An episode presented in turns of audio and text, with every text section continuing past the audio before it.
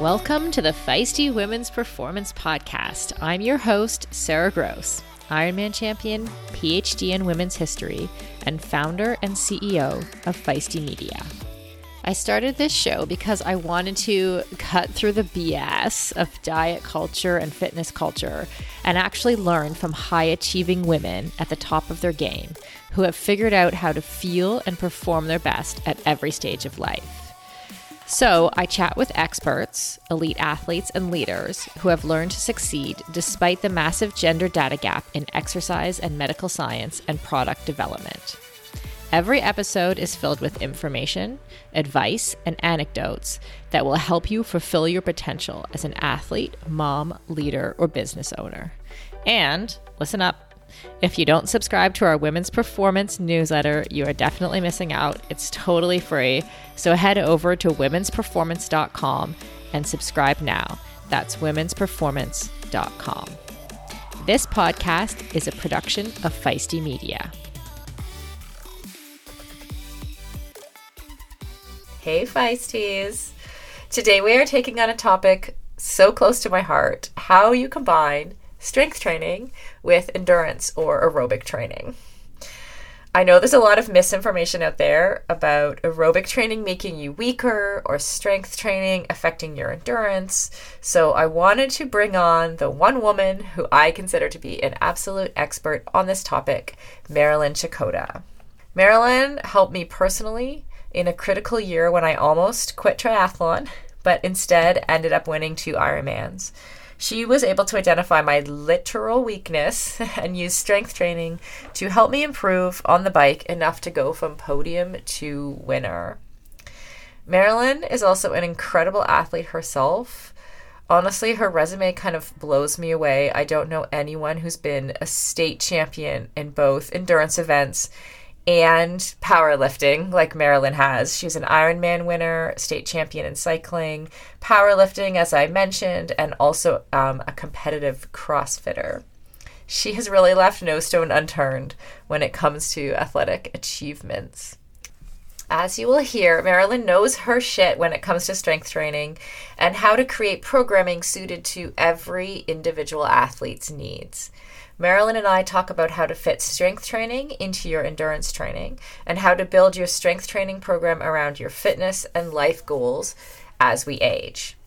Anyone who wants to be strong, this episode is for you.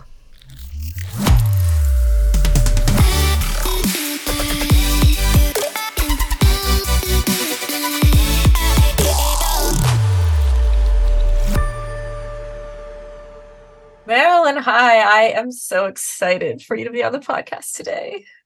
Hey, Sara. It's super awesome to be here. I love doing this stuff with you. We've known each other forever. I know. I love just projects with you, brainstorming with you. We always have the most like creative conversations, and I'm very, very excited to be here. Yeah, I wanted you specifically to be on the podcast because this topic that I want to cover around like combining essentially combining strength training with endurance training. I can't think of literally anyone even and like i follow lots of people on instagram now in this kind of space. I can't think of anyone who knows more about this than you do so i'm very excited to um, dive into that. But first let's talk about your background a little bit. Um, of course I know you, although I can't, I don't know if I know if I'm even going to remember all the details. I mean, I feel like you've been an elite athlete in like 12 different sports, like from equestrian, triathlon, cycling, and also coached a lot of different sports, um, including um, lifting as well. So, why don't you tell us um, a little bit about your sports background? Uh, thanks, Sara. I'm super honored to be here and to have someone like you say that. It's just, you know, it's a it's a privilege for sure. So I appreciate that and um, it is a it is a area that I'm really passionate about. So I'm excited to to be in this conversation with everyone hopefully gives people some good knowledge to take away. My background yeah i've been a in sports since i was 9 and i'm almost 46 so it's a lifetime for sure. And elite sports you know from i started competing at a, a pretty high level of the equestrian from 10 years old till I was 26. Uh, ran a little bit of track and field through that time, did a little gymnastics, all the normal little kid things. Oh, I forgot about those ones. Yeah, yeah, yeah. those are just normal little gymnastics thrown in there. Yeah.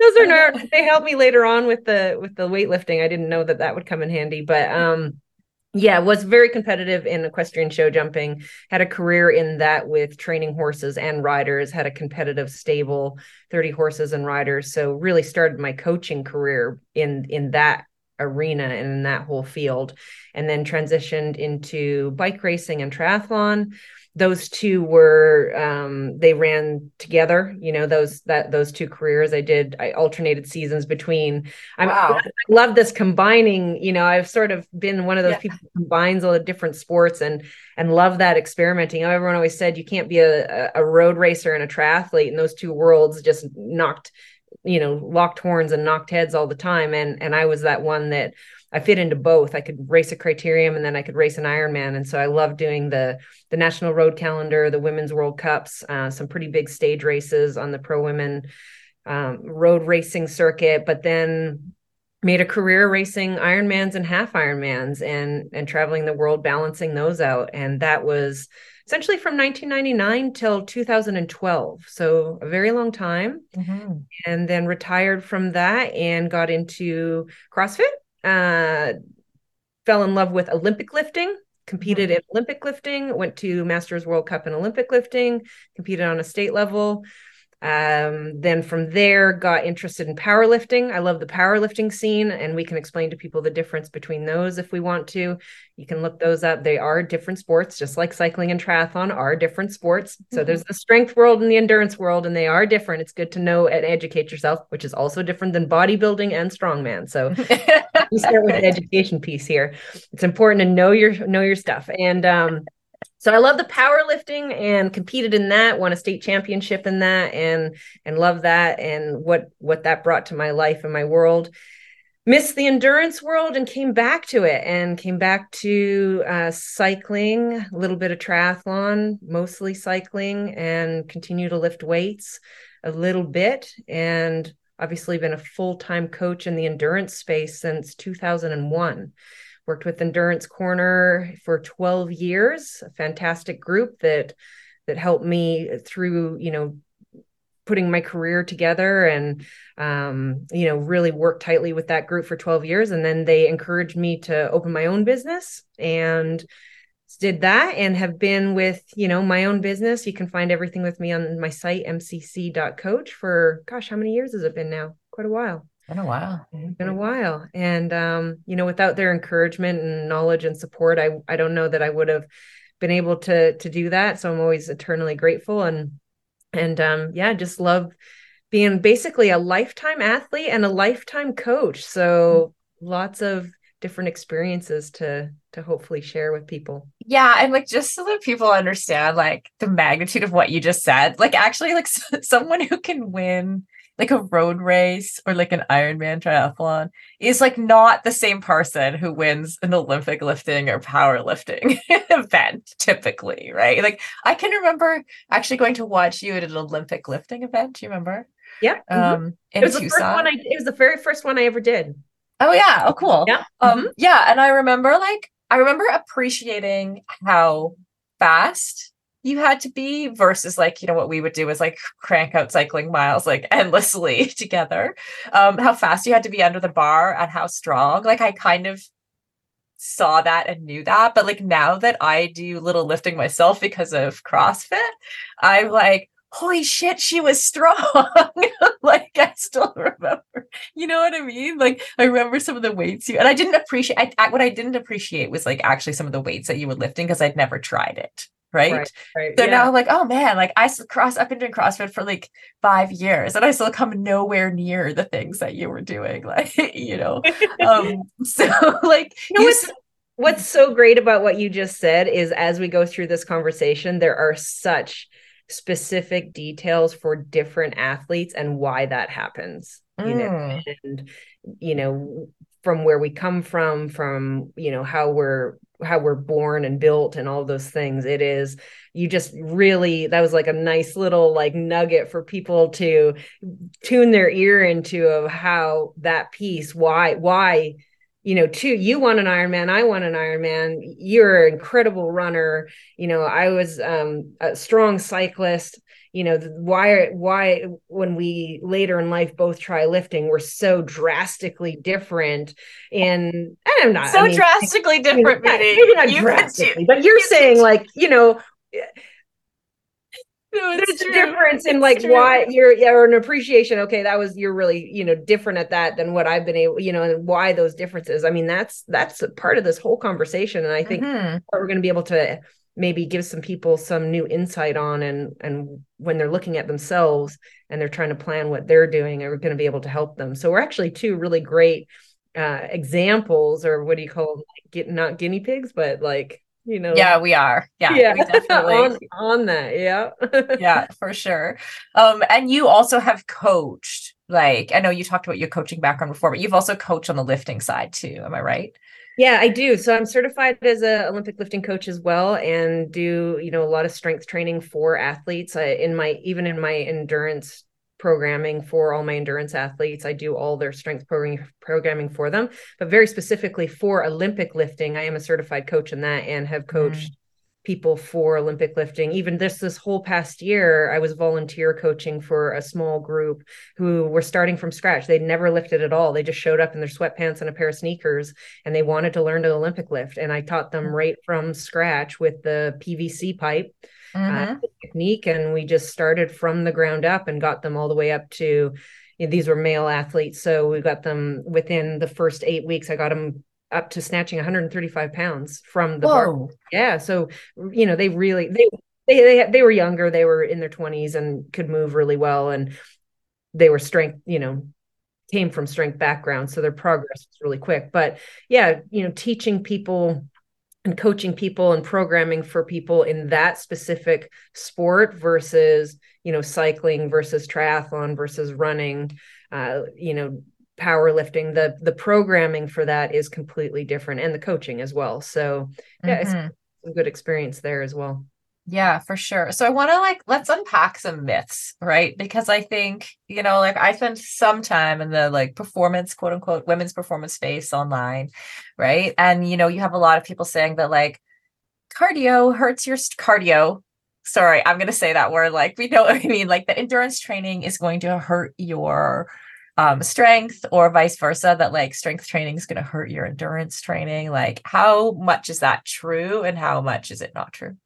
Well, like all of these really complicated questions, it and and you're gonna maybe hate the beginning of this answer, but it it starts with it depends. Right. right. And so the first question I would ask someone is specifically what are their goals and what is it they're trying to accomplish? Right. And so if someone comes to you and they want to be a power lifter and they want to go to a world championship or a state competition or they want to be a competitive power lifter, then we need to really look at like okay is is their programming and are their day-to-day actions in line with those goals? And the same thing will go for on the endurance side it's a lot more complicated because strength training for endurance athletes can play a, it can and mostly does for most athletes play a really important role for their success. And we're going to dive into a lot of you know not for everybody right? There are athletes out there that strength training is not the you know when we'll even we'll break down what strength training means. There's sport specific strength training and then there's in the gym strength training and then there's injury prevention and prehab type strength training. So there's lots of different ways to tackle all this but for endurance athletes so that's a, a lot more complex question. On the flip side if you're talking about someone who wants to be a competitive olympic lifter a competitive uh, power lifter then is doing any kind of activity that is geared away from the strength arena going to help their sport that's a little bit more black and white that not for most of them the answer is going to be no. Mm. um, you know there is the odd athlete if they're uh, in weightlifting and powerlifting those sports are done in weight classes and some of them in the real lightweight divisions they need to do a little bit of cardio for and can do that we call it cardio maybe they're doing some some kind of supplementary training for that. But if you're getting into the bulk of the weight classes and super especially super heavyweight type uh, weight classes in those divisions, then they're not going to be doing any additional training outside of the strength sport. So their focus is primarily on maximizing their strength sport and what it's going to take. They might do other supplementary things to increase their strength, but it's all going to be based in the strength arena. Right. And so when we're talking about these different things, it's important that we're defining are you looking at strength training as part of your overall health and you're wanting to combine that with a an, another activity to continue to to get stronger and better. Are you including strength training to improve another sport? And that's part of your programming. And we're looking at specifically what do you need and why? And what what role does that play? Or are you wanting to be a competitive athlete in the strength world? And so right. I think these this language is really important for people to understand up front mm-hmm. because maybe if you come from an endurance world you're not even familiar with what does the strength world strength world that sport arena look like? You know are you a bodybuilder? Are you a power lifter? Are you a strongman are you a crossfit athlete? Those all look very differently. Just like a strength athlete world might not necessarily understand what a what the our world looks like as far as are you an Ironman athlete? Are you a short course triathlete? Are you a bike racer? Are you a mountain bike racer? Are you you know a triathlete long course racer do you do ironmans do you do ultraman you know these types of things are you a runner you know are you uh, purely a swimmer so all of those things they're they're different. And and i know that's a really long-winded question that started with it depends. You can mm-hmm. understand like it yeah. depends is like a load it's loaded right? It's right. loaded. and so the first question you have to say is like what is it you're trying to do? Yeah. You know what what what are your goals? Are what are really are you you know you really need to sit down with each person whether they're looking to better their life and their activities or their sport or whatever it is and it really starts with that person mm-hmm. and it mm-hmm. starts with the first question is going to be what do you want to do and then the next question is going to be what have you been doing and where do you come from mm. okay so i definitely want to like unpack some of those like some of the different categories of what you're trying to do or who like goals of people who might be listening right now but you said earlier um, strength training means different things. So can you just give us a little rundown of like what does what does strength training mean when we talk about strength training? What are we talking about? Yeah, so for example, if you're if you're a triathlete and you want to incorporate strength training, one athlete might only need very sport specific strength training and that might mean that they're doing big gear reps or hill reps on the bike, they're using paddles or buckets in the pool, they're maybe using bungee cords, those kinds of things. They're doing um, on the run, they're doing a lot of hill work, maybe some hill bounding, things like that. And so now that is all considered strength training. And it's very specific to their sport if they're looking for performance in that in that area. And that could be what that ath- specific athlete needs. And they don't need to do any more than that. So when someone says strength training, they might automatically think that, you know, they see like the big the big you know 300 pound person who is all solid muscle and they're lifting massive weights. Well that's not necessarily what we need to envision when we say strength training. We could say well for this athlete it might mean just all they really need is sport specific strength training. Right. And who who is that athlete? Like what do they look like? What is their background? That's a really great question sara. And i can use i actually have a uh, someone very specifically in mind as an athlete that I've developed from scratch. I actually scouted her from a gym who was a, she was doing CrossFit and Olympic lifting, mm-hmm. and she when you when you look at a person and you say like this person would be a great triathlete and and you know that looking at them and watching them. And so this person she was she was um you know she was strong. She was very strong for an endurance athlete but was mm-hmm. never going to be very strong for a a, a weightlifter or a power right. lifter. So in in a comp when we're looking at a performance and competition end of things, so mm-hmm. the, this, she was very strong. She didn't. She had very long femur. She had very small feet. She her um, ability to move quickly, like you talked about earlier, quickly under the bar. She wasn't real snappy and fast, but she was very consistent.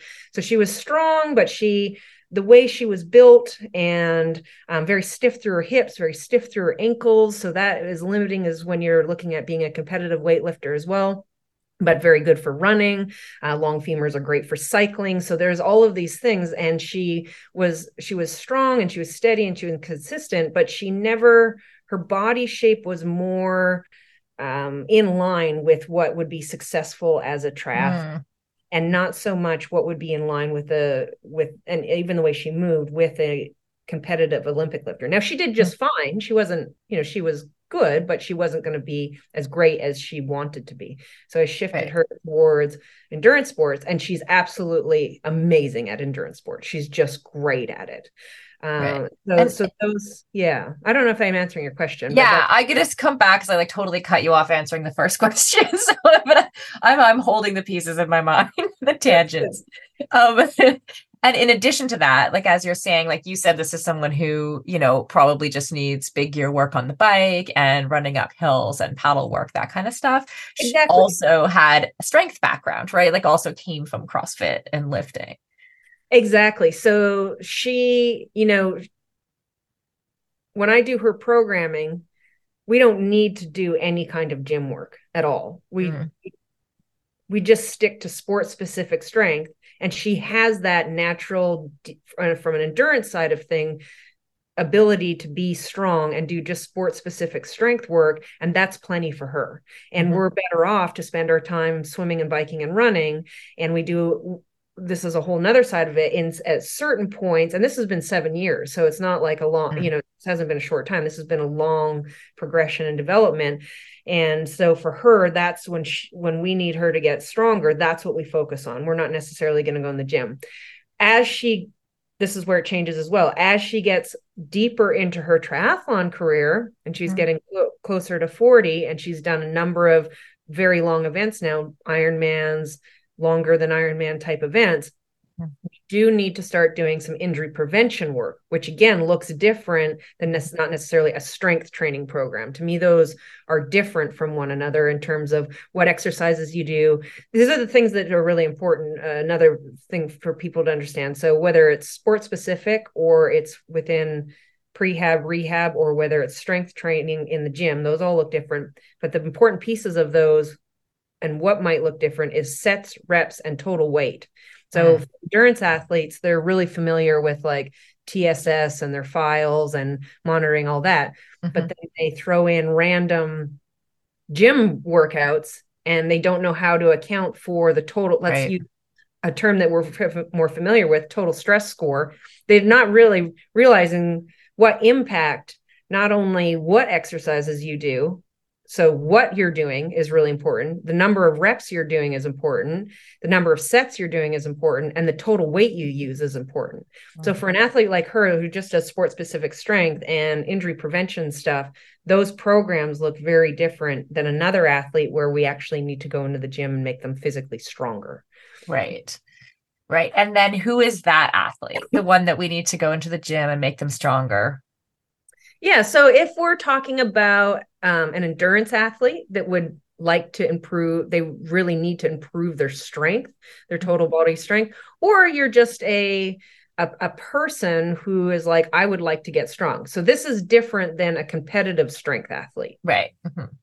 So, uh, so this is just a person who needs to get stronger. Maybe they need to get stronger for. So if they're looking to get stronger for triathlon or an endurance event, that program for them is someone maybe they are lacking a lot of pure power or just total body strength within their body, core strength, um, the ability to recruit muscle and force. Their push pull is not very strong. They're just, they're someone who needs to build overall total body strength. Typically, these athletes, not necessarily all of them, but a lot of them, they are smaller and maybe when they're as they're doing endurance sports they're getting smaller and smaller and their total body strength is just their total body size mass and ability to move force mm-hmm. and even force quickly is diminishing based on the activities that they're doing or just with age or within their life that that's we need to build that up a little bit more. Yeah i was going to say is they're aging too? I mean that was me right? I was that athlete that like when i when i um retired from triathlon, I like went down a size. I just like shrunk. you know what I mean? Like I had to do, I had to go, okay, I have to do something strength related here, or like I'm going to shrink into nothingness, right? Um, yeah. so I think like, do you find that that's pretty common with endurance? You see that a lot. So, so a lot of athletes that are really successful in endurance sports and they're drawn to endurance sport and they're successful and and and is we're based and I can pull this from horses, right? When I when we I would look for a competition horse, you go maybe you're going looking for a specific show jumping horses. You're looking at things like this sounds you know take it for what it is as terms of people versus animals yeah, you're right. looking you're looking at their conformation of what they're suited to do. A racehorse is going to be a specific type of you know breed and build and have a certain ability and a way about them that they're successful at that. So an endurance athlete if we take sort of our emotions out of it we say like i was describing the one athlete she had long femurs small feet you know mm-hmm. she did her the way she moved those kinds of things. You're looking at real just specific things about an athlete. Most endurance athletes are smaller, they're leaner, they're lighter. It allows them to be very successful at endurance sports. They burn fat for fuel for a long time.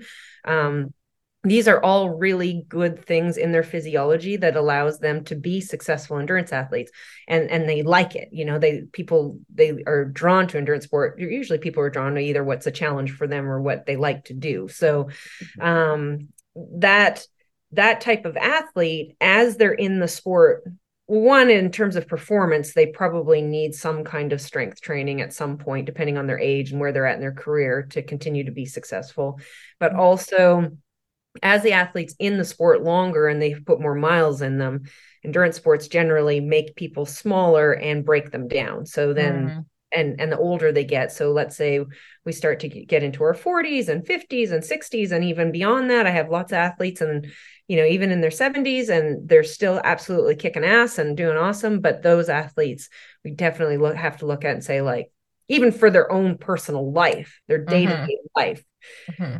we need to incorporate some kind of strength training and make them stronger, which is going to look different than doing sport specific strength. And and you know, one of the things that's really different about those two spectrums that we're talking about here is that the one, the first example I gave, she had the ability to to recruit and push pull very strong, just naturally, right? Maybe not on a level of a competitive strength athlete, but for an endurance athlete, really, really well.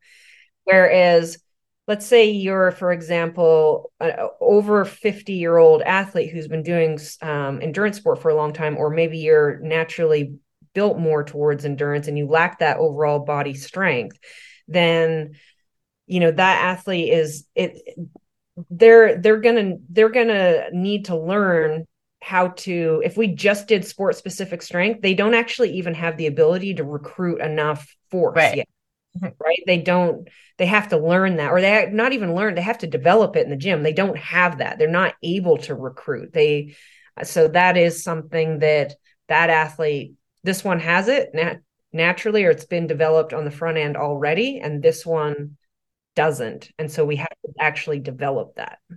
Right. And so if we have listeners who are, you know, triathletes, endurance or ultra running, for example, or cyclists, I know there's a lot of folks like that who who do those sports who listen to the podcast. Like, what does the program look like for them in terms of training and timing? Like, I want to talk about those two things. So if they're adding strength training to their program, yeah, what does that programming look like? How do you decide what to do in the gym? Yeah, that's a that's another really great question. So if you're the other things to understand is there is so we talked about sets, reps, and exercises, and then total weight moves. So those are very important things to make sure if you're building a, a strength training program, and then is it specific to your sport and your goals. And then there are you want to think about things as if there are open chain or closed chain and how does that in relationship to the sport that you do? Are you looking to develop speed power or strength? And so that might change within your programming. And like any programming it should be progressive and and you know be specific to what you need. And so let's say you're a um if you're a runner, a runner is eccentric load and essentially more open chain than cycling, right? So if you look at cycling in terms of the of what we're talking about there, that's going to be, you know, you're you're clipped in and it's not eccentric load at all. Um, Olympic lifting, that's an open chain exercise. It's power, it's speed, and it's strength. Powerlifting, your feet are firmly planted on the ground. It's closed chain exercise and it's all just pure strength. Okay. So those are really different from one another. And you can get really, we could, you, you can dive in and and go through there's a lot of different exercises so understanding not only total load sets reps and exercises but you need to understand are you doing exercises that are specific to your goals in your sport mm. the open chain and closed chain and your needs of what you're trying to trying to train. So like say a cyclist who needs a who's maybe a track athlete and that's even you know we get even more complicated they bring plyometrics into it right? Mm-hmm. so they're let's say they're um, a track racer or you want to be a crit rider or a cyclocross racer on the bike and you're looking to sprint or you're just looking for overall speed and power development but your your sport itself is more like with cycling we can call it let's just for lack of better terms call it more closed chain. You could look your program might be designed around more you might have a couple base strength movements but it might be much more developed around speed and power. Mm-hmm. so plyometric type stuff some hang cleans that's what you see like soccer players programs will be very closely related to that step ups with hops and weights, box jumps, um, you know, a lot more explosive speed type stuff. And with that stuff, you don't need a million reps. In fact, you don't want a million reps, right? You would you wouldn't do that many. So you would maybe pick four or five exercises, which would be a lot uh, and you might do the sets and reps and the amount of weight is going to be very specific and it's actually really not that much it's focused on power and speed now if you're looking to be just strong you got to straight up build some force and some brute overall body strength mm-hmm. there's going to be phases to that you might go through your base phase where it's a lot of sets and reps and the weight is fairly light and light is relative to a person's base strength where are they starting? And then it's going to progress through an entire program like any training program where sets and reps decrease and the weight increases all the way down into their final week. They might be doing something like five sets of three at a 90% of what they can do. And obviously if their base weight is starting really low then it's load by feel on the athlete and coach to say like this is heavy this is a heavy enough to do three really five sets of three really good reps. And those the two first the first couple might be warm ups and then those last two reps and sets are what they call the working sets. And those are pretty heavy for the person but they can complete them. And that's going to build a lot of strength pure strength. And those are going to be more closed chains exercises. Dependent on the athlete's experience level and what they're able to do. Would you do deadlifts with a very experienced athlete who has good form and technique and coaching in person? You might be able to do that. Someone who's medium experienced and maybe they're not being supervised, you might use a trap bar, much safer for them they're still going to be able to recruit the same muscles and same force and build the same heavy weight for strength and someone who's a lot less experienced you might even go all the way to like a hack squat machine or leg press so that you're keeping your athletes safe and they're able to recruit enough weight and force to actually build strength once we get down into those heavy you know five by fives five by threes those kinds of things but they're not you're not putting that risk so again depending on the athlete and even the environment a, in-person coached athlete with the coach right there and a lot of gym experience, then that's going to be a different programming than someone that is completely on their own and they have never even been into a gym. Right. Yeah. So like this winter, I actually had a group of professional female cyclists that came to me. We lifted all winter. And mm-hmm. one of them, she was naturally quite strong. And she had never, she was just terrified of the gym. She just, but she wanted to learn it and she wanted to go there. And and so I I just told her what I just put the weights on her bar. I just told her what to do and she was very coachable and put the weight on and we we worked through those phases and those sets and reps and she didn't I would tell her afterwards what she lifted. She'd be like, "How much was that?" Like, it was 175 pounds. She'd be like, "Oh, it's cool." so uh, I I know I'm not giving too many deep details here because it's such a big topic, but hopefully enough broad range that people can take some things from that. Obviously, I'm open to you know diving into it deeper with an, uh, you know if people ever wanted to contact me or ask questions yeah yeah, yeah. for sure i had a couple follow-up questions there like one Sorry. You mentioned like building to like a max strength kind of program, like the five times three reps um, type of thing. Um, how if if someone's like listening and they've you know they identify themselves as like oh yeah I've been doing ultra running for ten years I'm getting older. I'm in my 40s and maybe that's something I should do. Do you um do you find that you um basically use that type of program with a lot of endurance athletes where like they build to almost a, ma- a max strength program? Very few actually. Oh, Very, interesting. Okay. Yeah. Yeah, they need to have a lot of experience to get to that point. But very the most common, if someone is, say, an ultra runner, I'm going to gear most of their strength training program around some some uh, some core work, some single leg stuff. With it might be something like two by 15, two by 12, that kind of thing. Just that call that like the supplementary work, and then we'll pick ma- two main lifts, a push and a pull, and mm-hmm. it's going to be we'll probably work up to what feels heavy enough that they're learning to recruit, but it might land in that, you know, three by eight, three by 10, somewhere in there. And we might get down to something like a, a five by six at a pretty, you know, a, a working weight, but not extremely heavy. And once they go, they get to a point where we're doing that and we're working through that program really successfully within also balanced well within their training program of everything else that they're doing. And there might be another day that is a sport specific strength day and and maybe mm, right. a, a, prehab rehab type day which is you know those are generally uh, body weight and more physical therapy type exercises those kinds of things there's not mm-hmm. so that would be their their whole program over we would repeat that and it might the exercises and um, weight will change let's say over like an eight or 12 week plan and mm-hmm. then from there then they're likely going to be headed towards their season and then we'll change it again into and reassess where they are that kind of thing so the one where we start with like a base building phase of let's for example four by 10 or five by 10 work down you know build decrease weight or sorry decrease reps and set and increase weight all the way down to that max lift that is very very few athletes that I'll run through that their experience level needs to be very high and we're also going to want to you know know that they really need that kind of strength mm-hmm. the, the problem comes from if someone has little experience in the gym and they're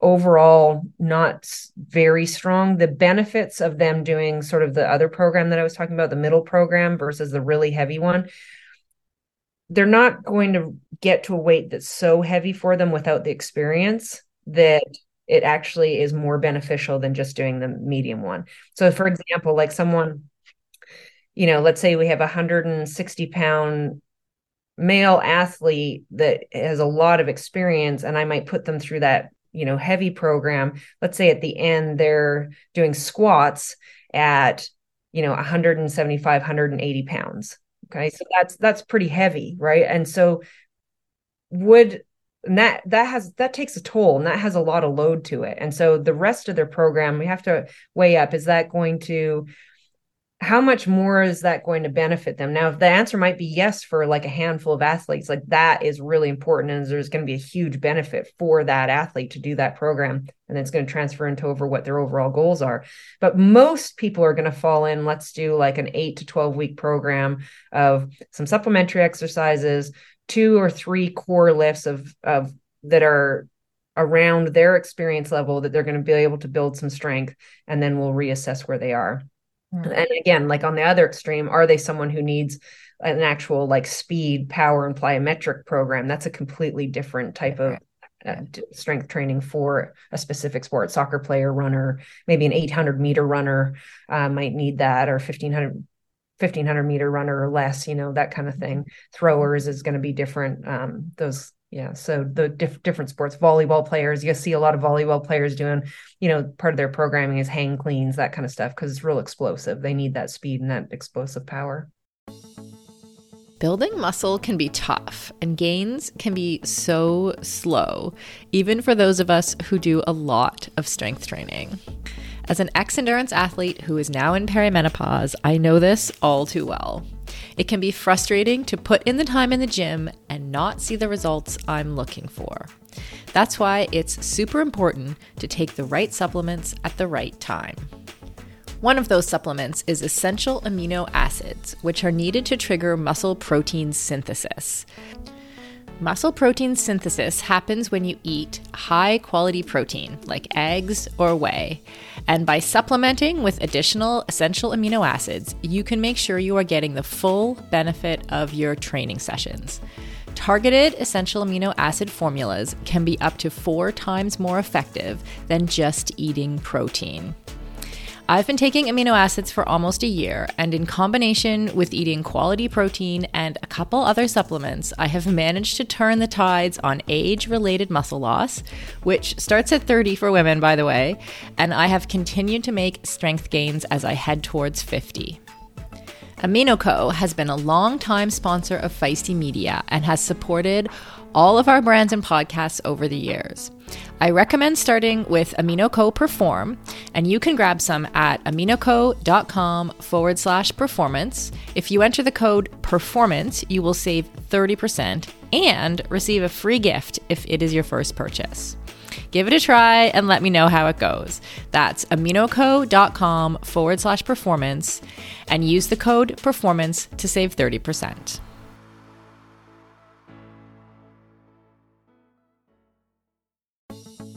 For decades, running shoes have been researched, tested, and designed for men. Brands have relied on the shrink it and pink it approach to sell male shoes to female customers. That's why we are so excited to be working with Hedes. Hedes designs athletic footwear for women that elevates performance, safety, and style. Hedes unlocks the science behind women's biomechanics through dedicated research, creates better shoes for women that support their longevity and performance, and establishes new design standards to promote transparency in a male biased industry. Hedes have a lower ankle collar to reduce rubbing, a breathable mesh toe box to allow for ventilation and to allow for female toe shape, a special kind of plate in the midsole to keep tired legs going, a narrow heel cup to reduce heel slippage and take the pressure off our Achilles, and a rounded instep to create a snug fit. Hedes has three shoe models designed for different sessions the Alma Cruise for long runs, the Alma Tempo for training days, and the Alma Speed for pushing the pace. I've personally been running in the Alma Cruise and I love them. It's the shoe I always wanted and never knew I needed. The fit is perfect in every way. You can get your own pair of Hedes at hedes.com and use the code FEISTY20 for 20% off. That's FEISTY20 at hedes.com and it will all be in the show notes. As a lifelong runner and triathlete turned CrossFitter, I am stoked to announce that the athletic eyewear brand Tifosi Optics has joined us as a partner here at Feisty Media. Tifosi sports glasses hit all the marks for athletes. They're shatterproof polybicarbonate, so the lenses not only reduce glare, but also offer scratch resistance, which I 100% need. They stay in place when you are moving. The hydrophilic rubber nose pads actually get more grippy the more you sweat, so they are secure and don't slide down your face even when you're running in hot conditions. No matter what sport you do, Tifosi has shades for you.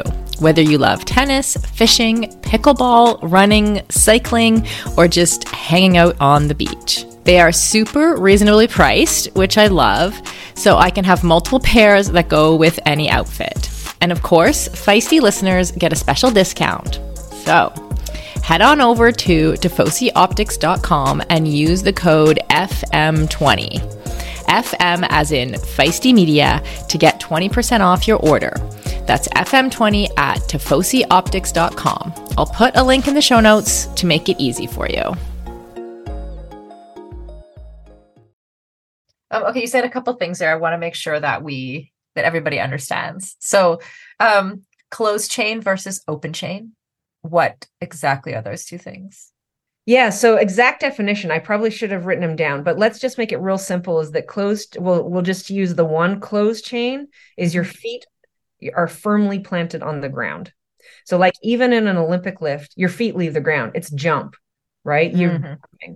so you know those kinds of exercises. Now we can after the podcast if you want to post it in the show notes we can find the exact two definitions of them for people and go through the number of so like something like a leg extension on a leg extension machine is going to be considered open chain. So that's that's where it starts to get a little bit cloudy and confusing. Mm-hmm. so if you wanted to dive into the show notes of like these are these are an example of 20 different exercises of each and the actual definitions. But to make it real simple for people, if you're doing closed chain, both your feet are firmly planted on the ground. Squats, feet are on the ground. Bench press, deadlift, bench press.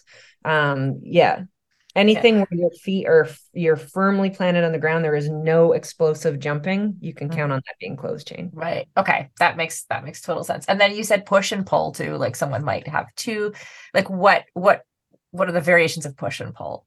Yeah, so that's, you know, some people say, oh, that's so old school. There's so much more progressive stuff out there. Yes, there always is. Absolutely. And I'm aware of all of it. And we can, like I say, the strength, strength training world, there is so much out there. It's kind of like nutrition, right? There's a lot of information out there. And, but the primary tests of strength are going to be push, pull, and carry. They always almost come back to that for most tests of strength. Hmm. So push is anything where you're is exactly that you're pushing. So squats are pushes, leg presses are pushes, bench presses are pushes. So depending on the athlete, if someone doesn't have the strength or ability to do bench press, we might do chest press in a machine, right? And we might even supplementary exercise do chest incline chest press with dumbbells, and then might all the way to, you know, being able to bench press, those kinds of things.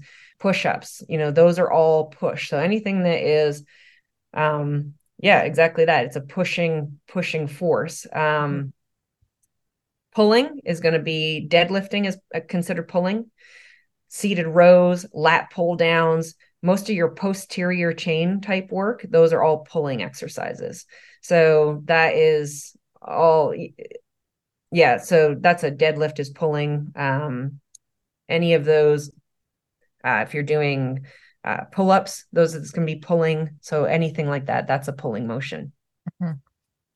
Um, and then sort of my, yeah, I mean, when I was going to say my last question, but then I was like, this is not totally not going to be my last question. Who am I kidding?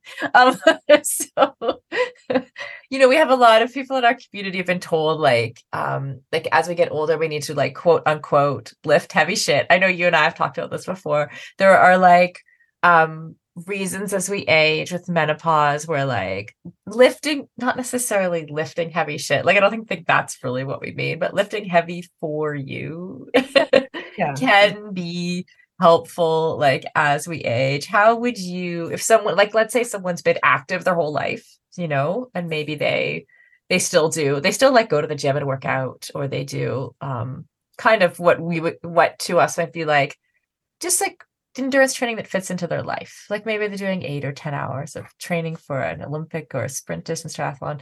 Um, how would you progress them? Like, what would you tell them to, to go into the gym if they're going to the gym for not maybe probably not the first time because everyone's been to a gym more or less, but like if they were going to start a program, what would you, how would you start that person? Yeah, it's you know, so number one, people the most common thing that I hear from people starting out and even very experienced athletes. I'm talking about even professional athletes who have come to me. First thing they say to me oh, is they're 100%. They're scared yeah. of the gym. Yeah. It's going to be an mm-hmm. intimidating place. And so number yeah. one thing to say, don't be scared of it. Everybody mm-hmm. there is just there to just work out. Mm-hmm. And you know, just like anything that you take up that is new, it can be intimidating to start, but there's a rhyme and a reason and a rhythm and etiquette and rules and gyms, just like there is on the road on your bike or in the pool when you first go to a swim workout or, you know, the first time you go play bingo, there's going to be etiquette to how this all plays out, right? So, especially with bingo. especially bingo. You got to right. have all your gnomes right. I mean, so, people are intimidated by the gym, but oh man, bingo. Man, right? Yeah. So, so don't. First thing I'd say is definitely don't be afraid of the gym. Mm-hmm. I, I've had people say that that's what holds them back is that they're afraid to go or they just don't understand it. Like mm-hmm. anything, approach it with there's going to be an etiquette here. There's going to be a learning curve, and everybody's there just to work out. And the first you go, it's just you know fumble through it and and you'll you know you'll figure out what all that is or hire someone to teach you and walk you through it if it's not mm-hmm. something that you want to do on your own there's mm-hmm. all kinds of people that will be happy to help you so first don't be afraid then the mm-hmm. next thing that we're going to do is we're going to go in there and we're going to keep it really simple. Most people overcomplicate it by trying to be there too long. Yeah. They're going to do too many exercises. Uh, and so my advice would be, you know, I'm always my advice is going to be if you're starting something new that you're unsure of is talk to someone or hire someone that can help you for at least a little while. But if you're wanting to just figure it out on your own, pick four to six exercises and if you're going to keep it really simple, right? You're going to go, you're going to, maybe you're going to look online and you're say, I'm going to get fit this next six months. And I want to start by going to the gym, and starting some strength. Pick four to six exercises. And it shouldn't take you any more between somewhere between 30 and 60 minutes. Doesn't need, especially any kind of gym program, it shouldn't take you more longer than that. 60 minutes of lifting weights is 60 minutes is a lot. A really yeah. long time. Yeah. You'd be surprised. Most of it is 30 minutes, four to six exercises, somewhere between eight and 15 reps, um, somewhere between two, we'll start out with one set up to three to four sets of that. Go in there, do that, repeat that maybe you know once every 72 hours and do that for 3 weeks and then assess where you're at. So that would be a really really good base start, I would say whatever you pick to do, start them with ex- either body weight or extremely lightweight. If you finish and you think that was pretty easy, I could finish all sets and reps very well and in good form and good technique. Mm-hmm. I wasn't struggling to hold the this is a whole nother thing we didn't talk about which yet is um the speed of the lift. So whether you're doing it in a one to one tempo two to one tempo those are very advanced terms.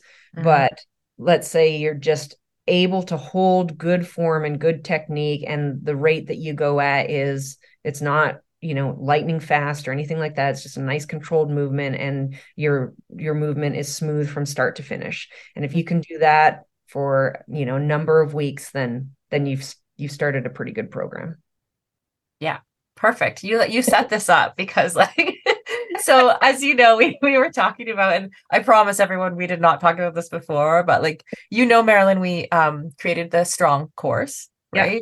And like it was it's sort of exactly for those people that you were just talking about. Like even me as an elite athlete, like I went to the I went to the gym a lot. Like I was comfortable around a dumbbell, but not a barbell, for yeah. example right and i can remember even being like even when i was in my 20s and i first started elite sport um someone telling me oh an elite athlete should only do like body weight dumbbell barbell stuff where i was using a lot of like nautilus machines stuff like that still but i hmm. was like scared to go into the room with the barbells and the, big the big men yeah, you know? yeah, yeah like i think a lot of us feel like even i was an elite athlete like i was funded in a federation program and i was still scared of a barbell right so i think like essentially the course is like for those people to go okay here is like there's six modules before you even get to the training program there's yeah. the training program is only like this um people can't see me, but it's like a tiny bit of the course, right? The rest of it's like, let's talk about what all of this means. Like, let's talk about how we support ourselves with nutrition, like why we're actually a bit intimidated for the gym and the ways that it's not made for us, or the ways that are the reasons we shouldn't be intimidated. Um, and then we go through all the movements, and the, the program itself talks about. Um, so we start with like body weight stuff. For you can start where you wherever you want to start, but body weight for four weeks uh, dumbbell for four weeks, and then like we get to the barbell movements and the simple barbell movements. We're not teaching anyone to snatch in there, you know. Um, but uh, yeah, I think that it's just like we were like that was essentially the problem we were trying to solve. Is like how do you get people who are like and actually potentially can't even necessarily afford or commit to like i am going to hire someone to literally show me all around these things. It's like let's bridge the gap for people and give them like what they need to know so they're empowered to like actually go into the gym and get what they need out of that experience. Um so it's like it's interesting for me to hear you say kind of exactly that same thing. Is like oh man There's a whole, and the other part of that too Sara is that you know I don't think that there's anything wrong with, in fact, I think it's an important part of coaches understanding this. Not all athletes have the technical skill mo- you know mobility range of motion or maybe they're dealing with if we're dealing with new people maybe they have some some sort of um you know something from their injury perspective or something with the way that they move that there's going to be movements that they can't do and so do you just say well no then i just don't do that or i don't do gym work no now our job is to say, well, what can you do that strengthens that exact same thing that we're looking for, but it works around that. So, for example, I, I made a list. I said someone might do bench press. However, not everybody's going to be ready to do bench press with a barbell. So right. we might, and then so we might start with a Nautilus machine that is, and that might be not even just start. That might be what we use. Right. We're we're developing the exact same thing. You want to build, you know, a push strength, be able to set your back, tighten your core, push using your whole core and your body and a good push from your arms. You can do that on a chest press machine. Someone might not even have access to barbells or dumbbells. They're like, I don't mm-hmm. even have that. Yeah. So, you know, could someone have two milk jugs that they use at home and they lo- lay on the floor and they really learn how to understand what it means to tighten their core, activate their back, and then press from their arms forward in a good motion and be able mm-hmm. to to have that kind of strength so there's i think it's our job as educators and coaches to think outside the box for anybody and work with one with what they have they might eventually work up to someone who's you know when i was doing powerlifting i, I bench pressed 155 pounds in competition. That was you know I, I went from just someone who worked out in the gym and my whole life to a competition level and was able to bench press pretty well at you know i was a 131 pounds. I could bench 155 so that's more than my body weight. And and so you can progress. Now for someone else is their their starting point and their ending point with a machine that is comfortable for them in their range of motion and their skill level and what they're able to handle. And we just change the reps. Again we go back to what's the important parts the reps the sets and the total weight. So if that is what they're able to use and do and what they have access to or what they're comfortable with or what their body can handle there's nothing wrong with that. We can develop the same strength. Now it's a coach's job to change the programming to make sure they keep progressing i do want to talk a bit about like rpe as well do you use that yeah, there's a whole thing. Um, I was involved with a group with Iron Athlete for a number of years, and they did a really nice write up on load by feel method. And I could ask them certainly if that's something they would be willing to to share. But that is, you know, load by feel. And you you said a really important thing not that long ago. You said strong and heavy is relative to the person. Mm. So I've, I've you know I've I've trained with people who in the strength world are strongmen guys and they compete at a world championship level, winning world championships at powerlifting meets, and they're deadlifting, you know, 800 pounds. That's, right. that's I mean, it's insane it's to watch. Insane. These yeah. kids are like 300 pounds and they're lifting ridiculous weight. I mean, Good. watching them train is something else. That's a whole nother side conversation, but that's heavy for them. Mm-hmm. I mean, right. it's all relative. Right. And for me, you know, for someone else, uh, I now go back to the cycling group that I was talking about this winter. Mm-hmm. There was a group of us, we were all deadlifting together.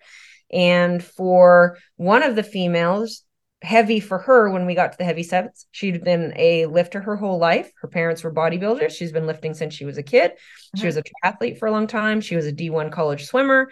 Then mm-hmm. she's taken to cycling. She's a very talented cyclist. She's a her, she, her build is very strong. She loves the gym. She's technically very good and heavy for her. She got up to 275 pounds. Mm-hmm you know then another athlete that was there she had never lifted she was uh, a professional level cyclist and heavy for her was 125 pounds. Wow that's a widespread yeah heavy for me. I was lifting with them as well and i got heavy for me. I got back up to 200 pounds. So it's like we all had we were all lifting heavy for us load by yeah. feel heavy for someone else might be the barbell and you know five pound weights on each side. You know the setup's a little bit different um, as far as pulling from the ground and and technique technique wise so if you're using a barbell it's uh, important to understand technique and where you start your pull from and and the weights and those kinds of things. In that case you might be better off to do something something else. But um, you know heavy is relative so to answer your question it goes back to exactly what you said. Heavy is relative to the person their background and not everyone is coming in with a max rep knowledge, right? You don't have a one or max. even ability, to be honest. Not do that. You're, a coach is if you're coaching, you're not going to go to someone who's never been in the gym and say, "Let's do a one rep max and build your program." That that would be super dangerous and reckless of you as a coach to do that. You're going to hurt yeah. somebody doing that. Don't do yeah, that. Hundred so, percent. Yeah. So if you say to that person, like, "We're going to do," you know, what feels heavy for you, and what feels heavy means that you can continue, you can stay in good form and you can complete the exercise in good form in good tempo from start to finish and let's mm-hmm. call it mm-hmm. the one tempo so it's exactly the same as you move through the whole lift the same speed in good form with the correct movement depth those kinds of things. And if you can do that then that's heavy for you. And we want to mm-hmm. be able to wake up the next day and and be able to move and do it again 72 hours later. Or again that's another conversation as far as placement and programming and stuff. But for the average person if you're doing it every 48 to 72 hours they need to be able to you know recover and be able to do it again. So if you lift so heavy that you're crippled you probably need to back it off a little bit. Yeah build totally. your strength from there build from there yeah you totally set up what i think is probably my actual last question is, is about is about timing with fitting strength training into our programs. So I think sometimes we, you know, we're going to release this, it'll be October when we release this episode. Um, we'll have people listening who are like heading into their off season. They're like, I want to put some strength training in. They're like, when do they do that? Yeah, so the one of the most frustrating things I see as a coach and been doing this so long is that exact thing people say, I want to do some strength training and they start going to the gym every day and they approach their strength training like they do their endurance training or they think you know they just now again we need to know the person's goals what they're trying to do. So if you come to me and you say i want to be a bodybuilder and my and my goal is in 6 months i want to do a bodybuilding show yes you are going to be going to the gym every day and we're going to work different body groups and you're going to do maybe shoulders one day, back one day, legs one day. So then, yes, we can do some kind of strength training every day with a very specific goal in mind. Most, if you're a power lifter or you're a strength athlete, those athletes typically train three to four days a week, at the most five. Again, the programming is extremely specific and different. If you're an endurance athlete, again, depending on what your needs are and your goals are, if it's more core conditioning, prehab, rehab type stuff, you can do that three days a week along with your sport specific strength placed very mindfully in relationship to those sport specific strength sessions and that that will be plenty of work and well balanced and and you know if we needed to really visually show someone what that kind of program would look like we could do that at some point as well if you're building pure strength if we're getting in diving into some of these really big meaty strength programs mm-hmm. i recommend twice a week mm-hmm. and they need to be no more than 72 hours like they need to at least be 72 hours apart mm-hmm. from one another if not mm-hmm. more mm-hmm. right? And in relationship to the other workouts is extremely important. Mm-hmm. We need to account for are you also doing sport specific strength? So we wouldn't do a heavy lifting session on Monday and then go and do hills on Tuesday and then mm-hmm. lift again on Wednesday and then do big gear work on Thursday and then lift again on Friday and then go ride hills on Saturday and then right. run trails on Sunday. You've done strength every single day. I guarantee you, you're going to do that for about four weeks and you're going to be broken. right. Be, you know, they're tapped out on your strength or you're going to be injured. So that piece of it is very important. The relation, and that's why also for the people listening it doesn't work to just bring a random strength coach into your triathlon or endurance training program and just throw them in there without any communication between the two or mm-hmm. understanding how those two programs are supposed to mesh together. So either have a have your triathlon coach understand how to program strength training properly for you, your goals, your body type, what you need in relationship to your actual total programming. Or if you they don't have that knowledge and you're looking at hiring a specific strength coach, make sure that those two talk to one another and they understand what the goal is. Is the goal to make you a better endurance athlete? Is it to make you stronger? Is it to mm-hmm. like what are your goals why are you lifting in the first place and then it needs to balance well and work well within your other programming so that one you achieve the goal and two that you don't get hurt because you can you can hurt yourself for sure well and one thing that makes me laugh now is like from when i was way back in the day. You'll remember you were you were you were around when i was doing i was training for ironman like at an elite level. And i had coaches um throw in like the strength training session into like a rest day almost or like you'd have like a yeah i know i can see you shaking your head. I like this makes me cringe thinking about it where we do like um an easy swim and like the strength training session just boom like on a monday whatever and then just go back into like endurance training on you know well, that, that's the thing is that's that's what we're talking about. You really need to understand just like i mean it's so it's so natural for endurance athletes to understand. Most of us are pretty educated now on tss and the, the you know what what the impact is of let's say a vo2 session or a long run or you know some really hard work um and tss with- just for just for people listening it's like a way to assess like the combined load of all your training right? Exactly exactly. yeah. And so just exactly what you're saying there that's a very reckless way to go about things. There there needs to be just like any programming there needs to be an understanding of the impact that that has on the athlete number one and on the other training sessions and what is it that you're trying to achieve? How does this athlete recover from their strength training? How does it actually affect them and impact them? Are they are you getting better from it? Because why are we doing it if we're not getting better or achieving the goal?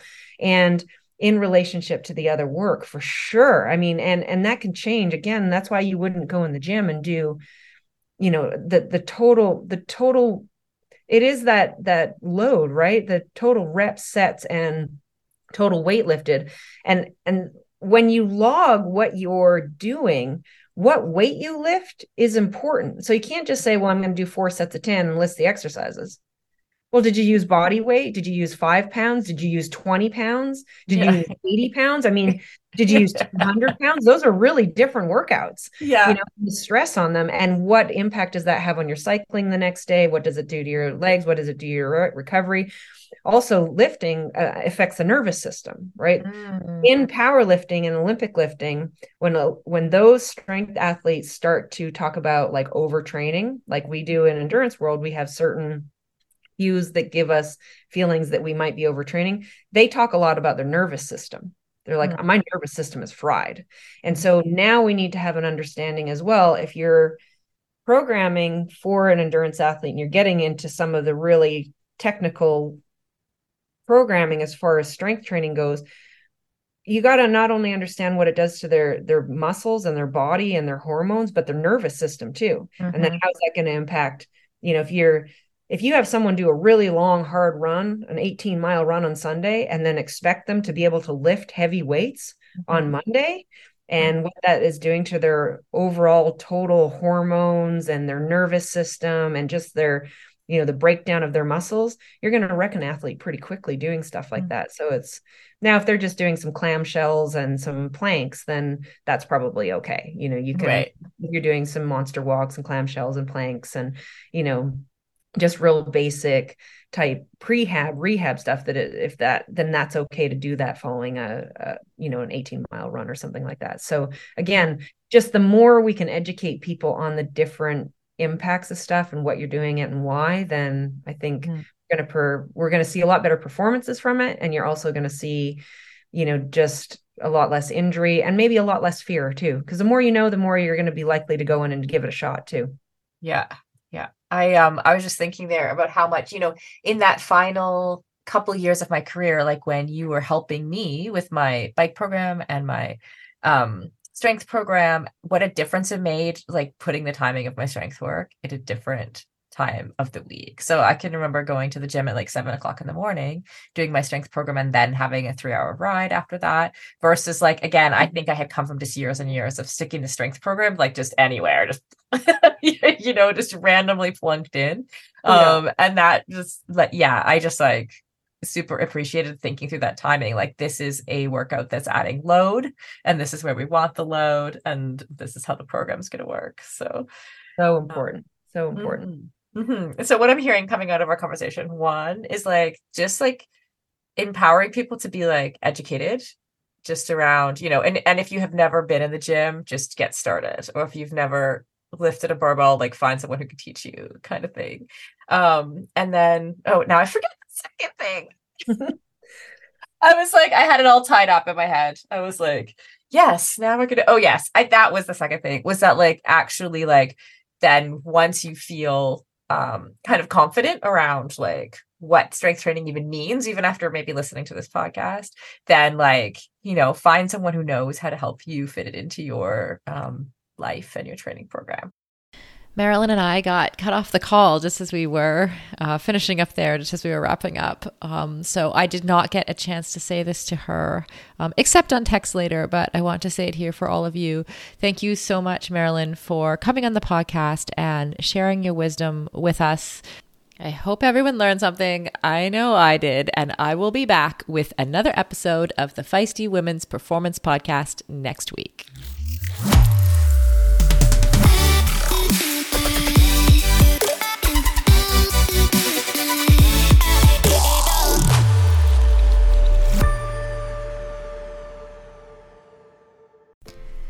Endurance sports should be accessible to everyone, right? That's why we are so excited to be partnering with MOTTIV. MOTTIV is one of the fastest growing training apps in the world today, with thousands of amateur athletes signing up every month and a nearly perfect 4.9 star rating in the App Store. You are not a template, and your training plan should not be either. Prepare for running races, triathlons, cycling events, duathlons, or swim runs, however your season schedule shapes up, and get training written by some of the best coaches in the world in each discipline who know what it takes to help amateur athletes reach their goal on race day. The app takes the training written by those experts and then creates the most optimal training plan for your schedule, abilities, and goals. Plus, the training is fully customized to your race schedule, how much you can train each week, your current abilities, and the goals you want to achieve in your race. You can use the app for free as long as you want, or get all the upgraded features from the app for just $19.99 a month. But as a feisty listener, you can sign up at mymottiv.com and use the code FEISTY for two months of full premium access. That's right, you get two months of premium for free. So you quite literally have nothing to lose. So head over to mymottiv.com, M Y M O T T I V.com, and use the code FEISTY, F E I S T Y. And on a personal note, I know the founder of MOTTIV, and he is driven to make triathlon and all endurance sports more accessible for the athletes who care about their performance but who aren't quite ready for a full time personal coach. If that sounds like you, definitely try the app for two months for free. You literally have nothing to lose.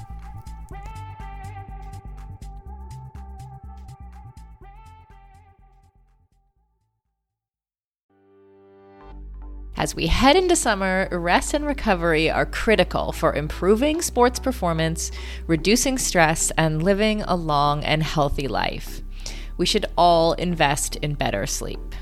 So, think about the thing you lay your head on for eight hours a night. If it's not exactly right for you, it can lead to needless tossing and turning, or worse, have you waking up with an unrelenting kink in your neck. My new Lagoon pillow has helped me improve my sleep immensely by pairing me with the performance pillow that has everything I need. So, I personally was matched with the Otter pillow.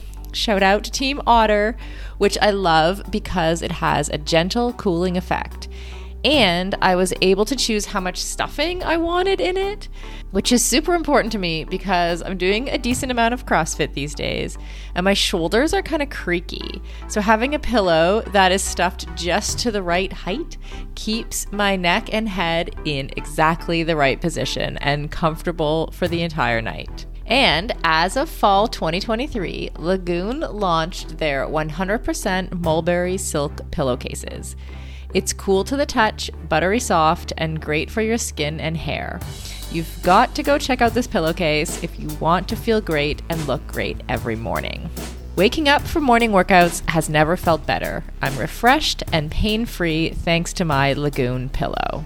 To check it out for yourself, go to lagoonsleep.com forward slash performance and take the two minute sleep quiz to find your perfect pillow match. And then use the code PERFORMANCE for 15% off your first purchase. That's code performance at lagoonsleep.com forward slash performance, whole 15% off, and the link is in the show notes. You can just click through there.